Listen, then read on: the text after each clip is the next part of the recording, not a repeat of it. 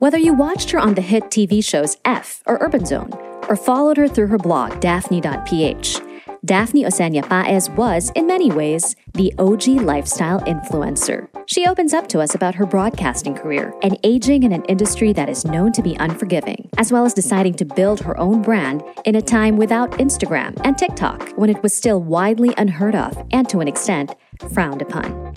My name is Leah Cruz. On this episode of What Glass Ceiling, we talk to Daphne Oseña Paez. Hi, Daphne. How are you? Hi, Leah. I'm good. How are you? I'm good. Thank you for joining us on What Glass Ceiling. We're oh, so excited to have you. Thanks for inviting me. You know, you're actually chatting with us all the way from Canada. right now, yes. I'm in Toronto. Still in are, quarantine. You're still in quarantine. What what, yes. what are you doing over there? I'm sending off my daughter. My our eldest daughter is going to university.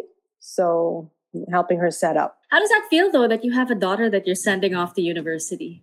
Mixed feelings. It's something that we have always uh, imagined for for them that they would go to university in Canada. Um, but of course, there was also like a lot of nerves. Like, will she get in? will they eventually get in? Um, it's a it's a very good school. It's my university, University of Toronto. So when she got in, we were so happy, but at the same time, also a little sad because it also meant that our family setup would change. And uh, the past year and a half during the pandemic, really, uh, not that we were not close before, but the fact that we were all in our little bubble made our family unit stronger. So now it's going to be redefined. Like we're, we won't be complete. She'll be here yeah. and we'll all be in Manila. But it's yeah. all good considering everything that is happening in the world. It's a blessing. I mean, she gets to go to university and they will try to have face to face, I think, as much as possible. What else have you been up to? I am doing okay. Yeah, well, I'm doing a new show called Recreate. Um, it's not so new anymore because we've actually taped more than half of it. Um, and luckily, we were able to shoot a lot of our um, material before ECQ. So um, the show is produced by Cignal Network for um, One News, and Recreate is about um, creative people uh, and their role in this pandemic and how they have uh, recreated their craft and their their art because the previous two seasons were called create. Okay. It was uh, about um, artists and their work. It's like a biography masterclass type of thing. So we re- re- redesigned the show to see how these artists and creative people are expressing themselves um, in this very unique time. So um, I couldn't, you know, at the time when when the pandemic happened, I couldn't imagine going back to work, actually physically shooting outside. There was a lot of fear, but you know, with the vaccination and all the protocols in place, we were safely able to safely do it. And at the same time, um, I didn't want to just go back and shoot like everything was normal because nothing is normal now. So we had to address how people dealt with this and are dealing with this new situation. So it's yeah. quite a, a, a great opportunity to be able to work during this time. Yeah. Yeah. You you've been in the business for quite some time. I mean, you've had quite the storied broadcasting career. Yeah, since 99, I think. Oh no, no, ni- 97. Yeah. 97 yeah so it's been it's been some time and you're still at it was that was being in broadcasting being in media becoming an icon in the lifestyle beauty and fashion worlds are those things that you know you thought you'd ever be doing? Are those things that you set out to do? Never. If you knew me i'm very shy actually. I grew up quite shy. And uh in Canada, I grew up in Toronto. So in Toronto, you're you're supposed to study what you want to be. So if broadcasting was in my dreams, I would have studied it, you know, but I didn't. I studied art history and urban planning. And I really wanted a life that was um, outside of Canada in development, in development, international development, which I did. I practiced uh, urban planning uh, within an international setting for about four years which led me to the Philippines. So this whole broadcasting thing was accidental. My Canadian company sent me to the Philippines in the 90s to manage um, an urban planning and environmental management program that Canada, the government of Canada, funded in the Philippines. But we were also doing this in Mexico and in the Baltics. So I could have been anywhere. I was actually working in Mexico first, Mexico City, and uh, actually, you know, in Aguascalientes. And then, um, but when they sent me to the Philippines, it was really by chance. I had no intentions of coming back here. My whole family is in Toronto, but it was all by accident. I was doing my work for the urban planning um, uh, company, and I was in Guimaras Island in the 90s where there was no in, intern. It was a newly uh, declared province. It was just a sub province before, and then it became a province. So there's no internet, no nothing, no TV. I didn't know anything, but the family, the the governor of Guimaras was a family friend of ours, and um, she married a Lopez. She was a governor Emily Lopez. So she said, "What is a young girl like you doing in this island? You should be in Manila, and you should be on TV." And I'm like, what TV? Like I cannot be an actress. I'm too shy. And then she said, no, no, you can be in broadcasting. So that's how it started. I got my introduction to ABS-CBN via uh, the governor of Guimaras. And then the rest was, you know, I actually, I stayed in ABS just for a year. My parents said, what? You're leaving urban planning to be in broadcasting? That's crazy. Like, and in the Philippines, like you're, you're going to be all alone there. So um, I said, just give me a year and I'll just see what I can do. It's still experience. And then I'll go back to Canada and see what else I can do. Uh, when I did that, I fell in love with the sea. I fell in love with um, scuba diving. and I was like, I, I want to live in the Philippines and dive every weekend, which I did. So it was really fun. And then eventually I fell in love with my future husband. and found a way to stay in the Philippines. But broadcasting though, I mean, you you stuck to it because you said yeah. you never you never thought that you'd get into it. Yes. So was was that sort of a that was that a love affair too? Did you end up loving it as well? You know, I yeah, I always tell my daughters be open to surprises because you don't know. You plan your life. I planned my life, and I was on the I was in the right path. I was doing international work at 24, you know, and I was you know, get, getting opportunities at the World Bank and, and things like that, and doing development work, field work at such a young age. But things happened, and I didn't even dream of it. But it was so sweet. I have to say though that in the beginning, like um, my entry to broadcasting was as a reporter. Um, and uh, my first position was in um, Malak- uh, Malacanang Press Corps. But as a young reporter with no really no education in the Philippines. I mean, I had elementary education here, but I didn't know much about politics and the system. So I was learning on the job and I was covering President Ramos like day one. And uh, so I felt like, wow, this is it. Like, this is the, the highest I could ever be in broadcasting. I am in the palace. Like, wow, that's so cool. Then I realized, like, oh, I'm not really doing much. I'm just waiting for a soundbite. And I was kind of like after a few months, I said, this is not the broadcasting that I, I want to tell stories. Like I just, I don't want to wait for a soundbite from the president. I want to tell stories. So that started my curiosity about the medium. And then um, on weekends, Patrick, who was already a veteran journalist at the time, he's covering wars and things like that. He said, no, let's tell our own stories. I'll take a handy camera, like, you know, those little handy cams so my, my, my uncle lent me one and we were, we were going to Quiapo and Taal and doing little, what we called video postcards. Of course, now everyone is a videographer with a YouTube yeah. channel, but back then you didn't, you know? So I was like, okay. And then we had to edit it in ABS CBN and things like that. And then I, I was so makapal face like I went to the president of ABS and showed him my, my reel. I said, look what I've done. I went to Taal and I did a video and it's you know, and they were so like, why are you so aggressive? Like, whoa, really? You're trying oh, to sell me this idea? Yeah. I said, yeah, yeah, just give me a, give me like a few minutes, like in the end of the news. And then the producers liked it. And then that was it. Like I was showing my work, um, which was, we called it video postcards. So little snippets of life in the Philippines.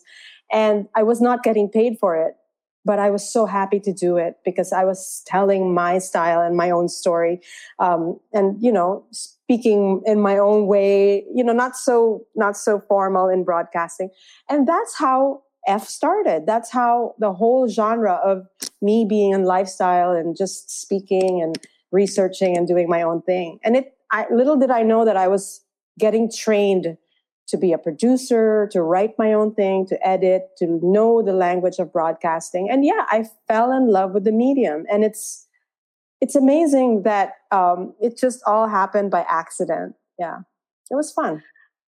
I have to go back to what you said that when you presented this idea that you had, people said you were being too aggressive. Yeah. You know, because I I was like a stalker because it was so hard to get an appointment. Like in the beginning, of course, when they when I signed a contract and I joined ABS, it was like I was I had access to the top boss. But after a while, when you're already a reporter, like to get a meeting upstairs, it's so major. So I actually waited in the parking lot oh wow. yeah. And I, I i created my like vhs and i got a postcard and i did the artwork. And then it was the early days it was like 1998 or 7 and i branded it. And i told everyone no we have to brand i have to brand it. It's called video postcards by daphne. Like that's the brand. And they were like what brand are you talking about? It was in the 90s you know? I said no it has to have a feel. Like when they hear the music and see the logo, they know it's my thing. And like, okay. So I stood there and I was so excited. I gave it to the driver of Mr. Kyoge. Yeah. And then he saw it and then aired it. And the next thing you know, like months later, I get congratulations from uh, Gabby Lopez saying, congrats, you did it. Like you found a way to, to sell your work. And I'm like, yeah. was nobody, I'm, I'm guessing that people were surprised that you did that because actually no one really it, knew. I didn't I didn't publicize it. I was doing it, you know, like I had to find a way. Like because if I waited for me to get a break in ABS, I couldn't speak Tagalog properly well enough for TV Patrol. I did. I spoke Tagalog, but they were like, "You're you can't even roll your R's." Like, yeah, it's a different kind of yeah. yeah. So I was like, okay. So obviously, I'm not in the running for that. Um, and then they said I could be a newscaster in, in Studio 23. But then newscasting is a skill. Reading from a prompter and sounding like you're smart is a skill. I mean, you could actually be not smart and just be a good reader. You know what I mean? So I was, I sucked at, at, uh, I really, I couldn't read. I was like, my contacts were drying out. My eyes looked like, you know, so I didn't look smart. And I said, okay, forget it. I cannot read from a prompter. I'm going to tell I think I could speak live. I could speak, you know. So that's what I did, and then um, found a way to do it. So that that paved the way for a lifestyle show called F eventually, which I also had to sell uh, the idea. So I learned how to present a concept and convince the bosses, which eventually led to I was able to convince sponsors to buy spots and things like that. So I always say like all these skills that come out of your path, uh, they will make sense eventually. Okay, I'm going to hold on to that. well, I'm, I'm, sure that it, it, wasn't easy. I mean, the, the, broadcasting industry can be cutthroat. So, yeah. what are some of the most difficult things that you had to do while you were there? Earning a living was hard because I came from uh, being a project manager of an international work. And then my salary level from Canada was equivalent to a vice president of the network. When I told them my salary, they like what I was asking for, they were like, no, you have to be a VP to earn that in the Philippines. I said, oh gosh, how am I gonna? So I was earning nothing as a as an. I was like, I got in as an intern, so I was I I was poor. I had no money. I had no, my family was in Canada. So I was subsidized for a while by my parents, and I had very generous relatives who let me live with them. So that was nice. And uh, it took a while to to get comfortable with eventually, and then earning.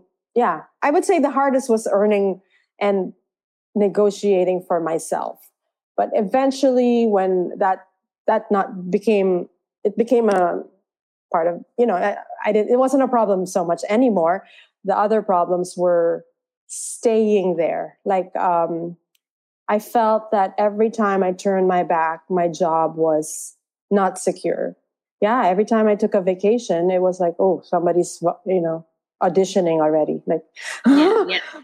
oh my It- god, I think, I think it's an that. industry thing. Yeah, I think it's an industry thing. There isn't really any job security yeah. at all. Although Yeah. other people have managers, so yes, that's true. those who don't have managers kind of are at a disadvantage. So it's like, what is going on? And uh, I learned the hard way. Like uh, it was hard to to realize that even your work, you don't own your work in television. It's owned by the network. And um, yeah, Did you have a manager?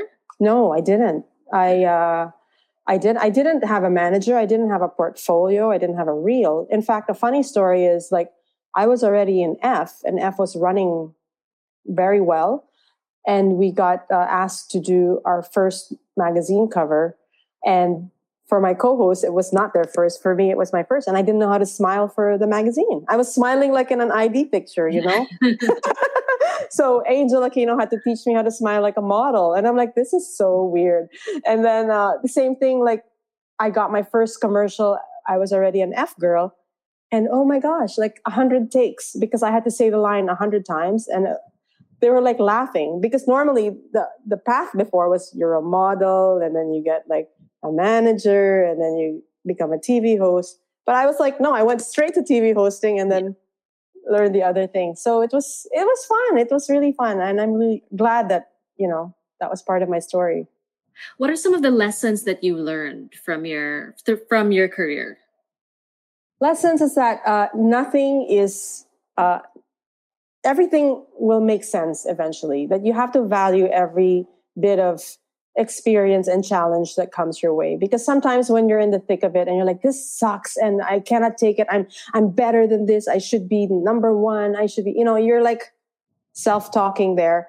You miss the good things the reason behind all of it. And I am so glad that I went through hardships.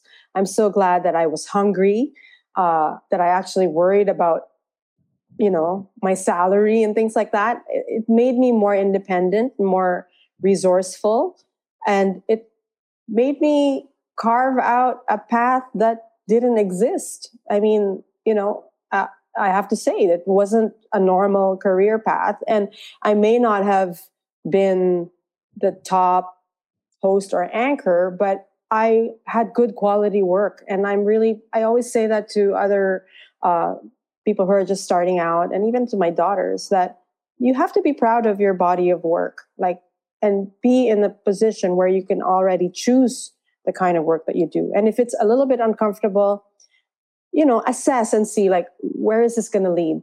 Of course there are things that i had to do for free and things that i didn't want to do but i had to make sure that the experience was valuable that I learned new skills. You know, I, I transcribed, I edited, I learned how to shoot, things like that. But if you go into a job thinking like, no, I have to be the, I'm me and I have to be the star. I'm not going to touch any, you know, what, what good is that? You come out of there not knowing anything. So when everything was done, when, when I lost everything, I realized, hey, I could start over because I know how to edit, shoot, tell stories, go to sponsors, get my work out there.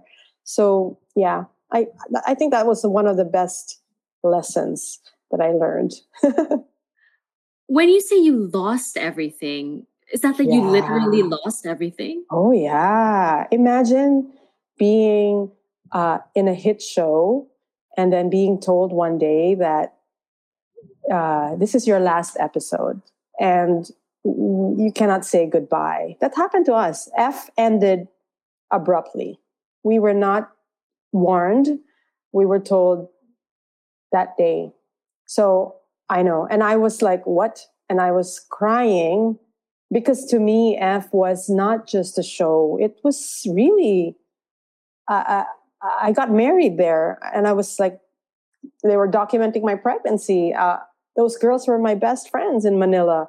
The staff was my family. So uh, for me, it was really like uh, very personal. And um, when I was told, um, I, we were initially told that the reasons were because uh, it moved to another network, a subsidiary network, where the culture and the branding of the network was for the youth. So it had to be young.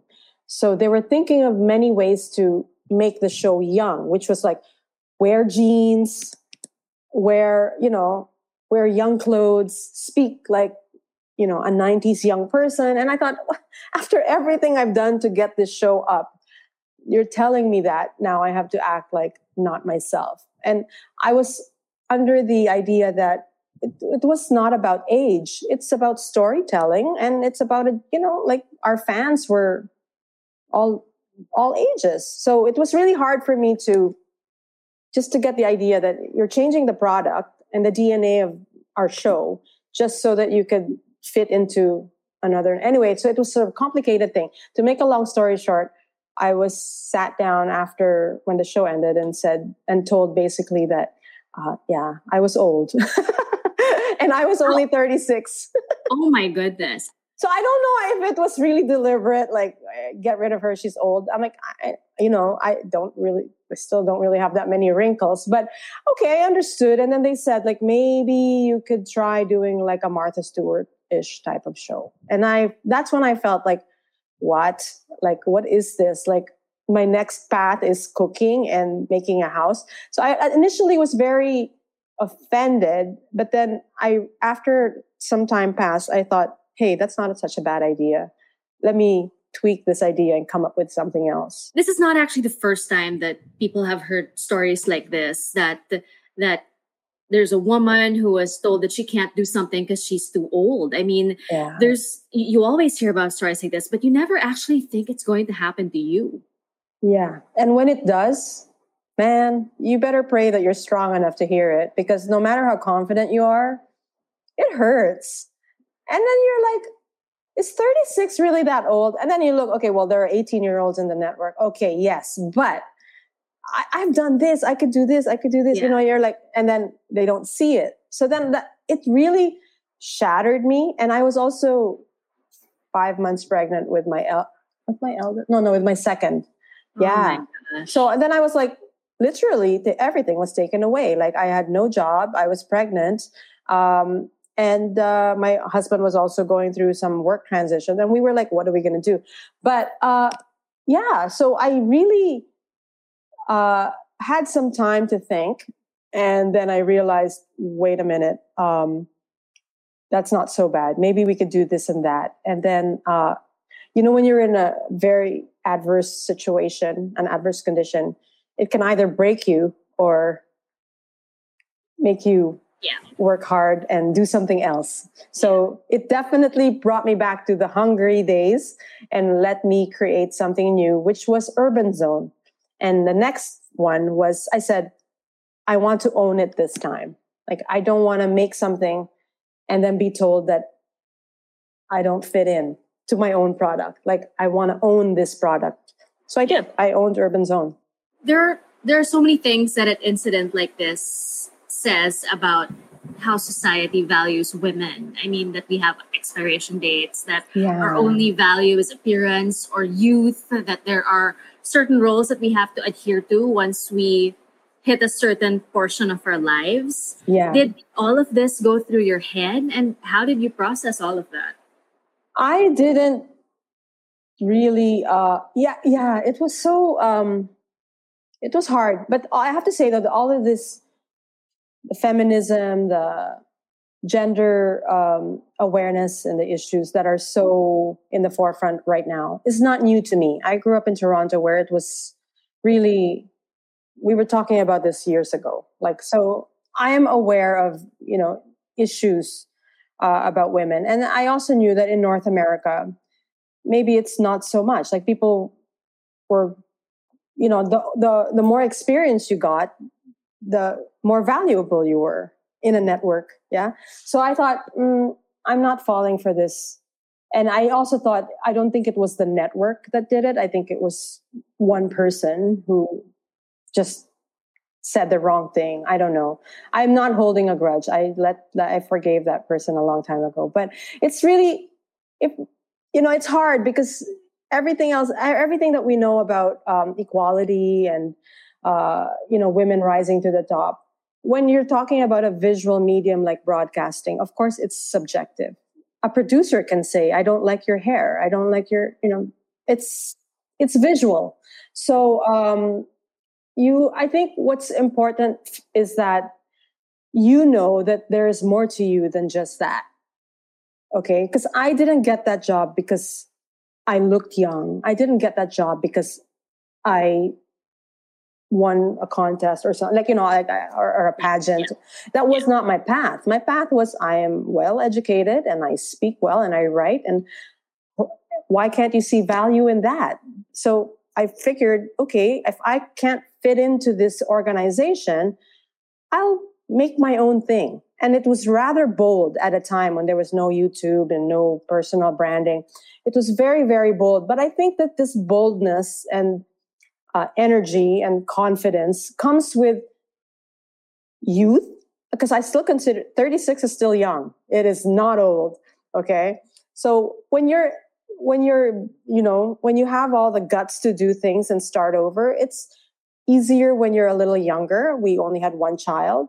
Uh, at the same time also i think having a good education um, i still value education really a lot because no one can take that away from you. And so I had a degree in a top university. So I thought, okay, if everything fails here, I could go to any country anyway and still start over. So that's what I say also to my kids. Like, you want to be an artist, you want to be this, make sure you have a degree because no one can take that away from you. And sure, life is not fair. Things happen and you have to be prepared and have the guts to start over if you have to.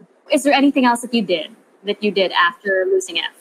So when F ended, I had my little Flickr, which is a uh, what wasn't social media, but it was a photo dumping site, and I would save all my photos and email stories about my life. And uh, this was pre-social media, but I wanted to keep in touch with my friends and my family in Canada and around the world. So I would write, and then I learned how to blog. So this is the early days of blogging, and I really used it like a diary and a creative expression. Um, little did I know that it would eventually again pave the way to my brand called Daphne. So I redesigned my blog, it relaunched it to daphne.ph, and I had time to um, create extra content. And I remember my little tagline was where airtime is free. So daphne.ph where airtime is free because in television, every minute you have to pay for. But in the blog, you can write as much as you want and upload as many pictures as you want. So I was publishing my own stories and um, I also had the experience of being an editor in chief before for Metro Weddings magazine. So I knew how to, you know, what publishing was all about and I was guided by those principles. And eventually I was able to start a brand called Daphne, and I hired a lawyer uh, to do my uh, registered trademark, and then um, converted a lot of my um, endorsements into uh, licensing agreements, which took a lot of education that I just learned from my lawyer, and then um, it became part of my negotiations. For example, like somebody wanted me to endorse a bed sheet uh, line that they were importing. And I said, well, in addition to endorsing your brand, I would like to design a line of bed sheets, luxury bed sheets. Like, would you let me do that? And they said, Oh my God, perfect. Just like Martha Stewart. And I said, Bingo, yeah. So the Martha Stewart that they said that I was turning into, uh, that I was so offended by, now I embraced it. And I learned her, I, I was studying her concept of um, licensing and trademarks and dealing with clients and things like that. Um, I still didn't know how to cook at the time, which eventually I did later on. But yeah, so it was, uh, I had a good decade of doing uh, licensing agreements. And this was with top manufacturers and retailers. So my partners were in the level of uh, Bench, National Bookstore, SM, Rustan's, you know. So um, eventually now, of course, uh, Instagram is full of co-branding and collaboration and things like that. But uh, at the time, it was in a different level. It was a lot of legal work and uh, so exciting to see my name beside the Bench brand, and it was just amazing. Today, everyone brands themselves and no one bats an eyelash. But back then, I'm sure not a lot of people were doing it. So, yeah. were you were you hesitant about it? Were you ever made to feel bad or did people yes. make the situation awkward about your decision to turn yourself into a brand? yes. In fact, it was so hard to speak that way. Uh, my lawyer was like, talk about the Daphne brand as if it's a brand and you are the person. It's different. Okay. So when you talk about, you know, it's your product, and I would talk that way and everyone was like, oh my gosh, this woman, like, what is she talking about? But, you know, the clients got it and the market got it, but it was the early days of social media where everybody had an opinion. So I would read stuff like, Ang kapal this girl, like, why does she brand herself trademark Daphne?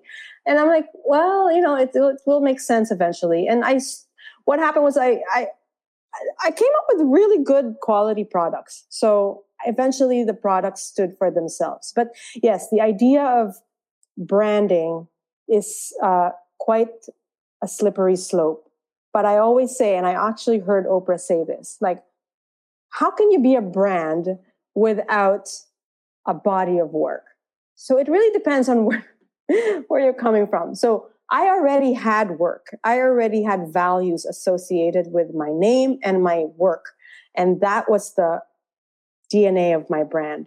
But now it's like you just get a logo and your palette, and that's a brand where are the values like what do these brands stand for what do these what does your personal brand stand for so for me it was both a risk and also a really bold move like you know um, so it was like uh, i put all my good work from broadcasting and my reputation behind this thing and took a risk. And i would like to think it paid off. Um, it's uh, it's evolving now because simply because like you said everybody on instagram is a brand.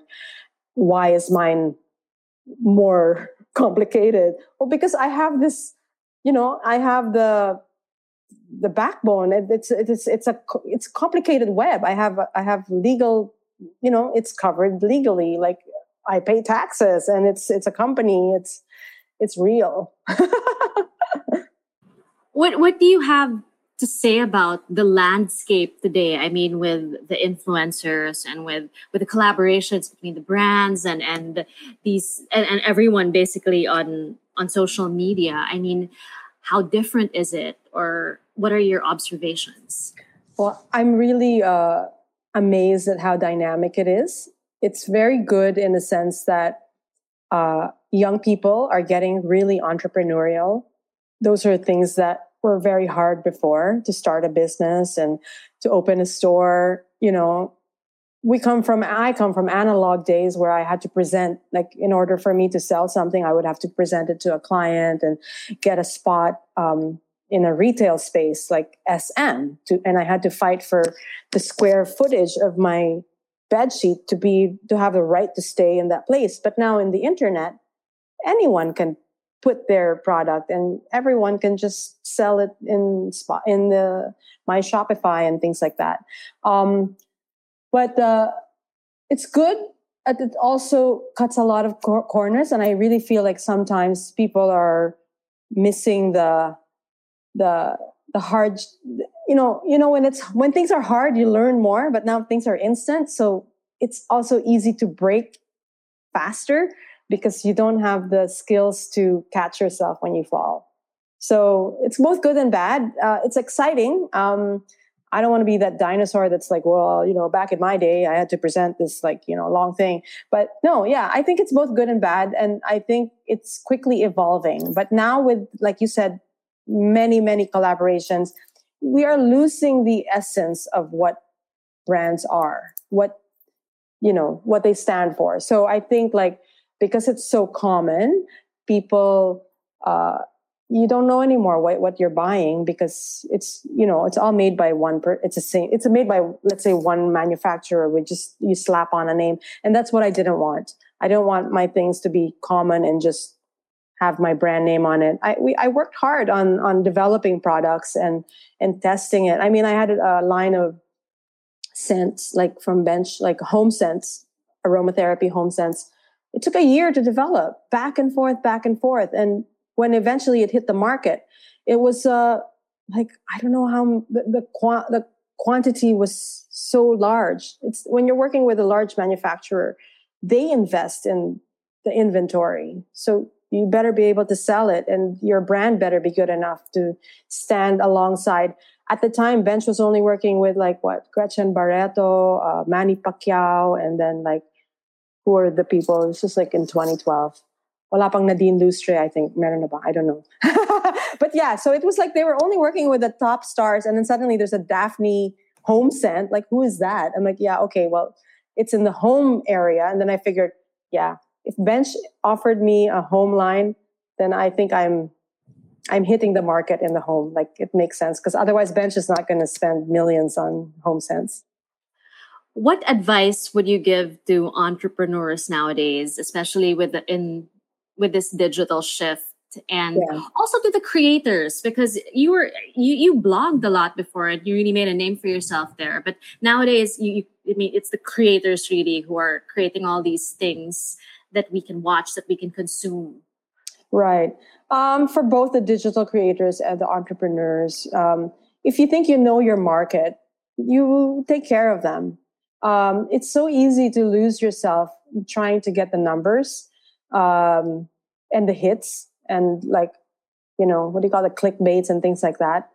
But you eventually, people are quick. People can see through all that. So if you are just going for the you know the the impact in the beginning but with you don't back it up with quality later on whatever it is you're selling whether it's a story content or a product um, it's going to fizzle out as fast as it came in.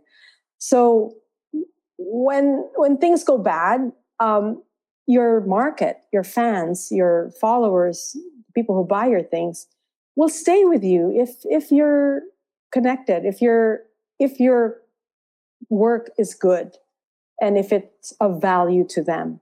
So that's what I always am guided by. Like even in stories now, um, even uh, like even in Recreate, I always say it has to be worth their time because this is television and they they pay for a subscription. They they watch it um, not on demand. They watch it live, so it better be good. And I'm still guided by in television, airtime is not free.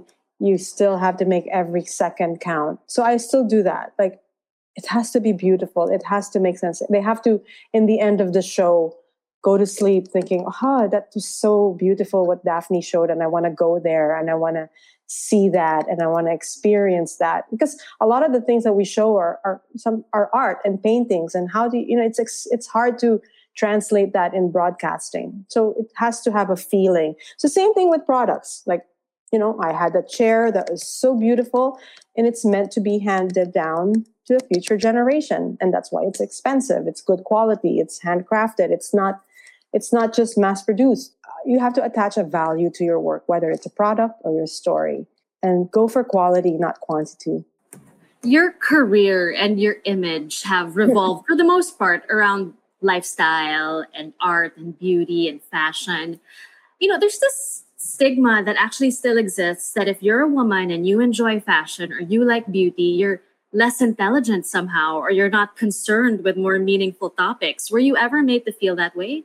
Yeah, actually, because I think people get shocked that I studied urban planning uh, and art history. And I saw I was at a point in my life before where I felt that I had to always say that yes and no once I felt that I always had to prove myself that I was smart. And at the same time, even though we were talking about fashion, we approached it with journalistic integrity. We were not just promoting fashion. We always said, let's be editorial about this.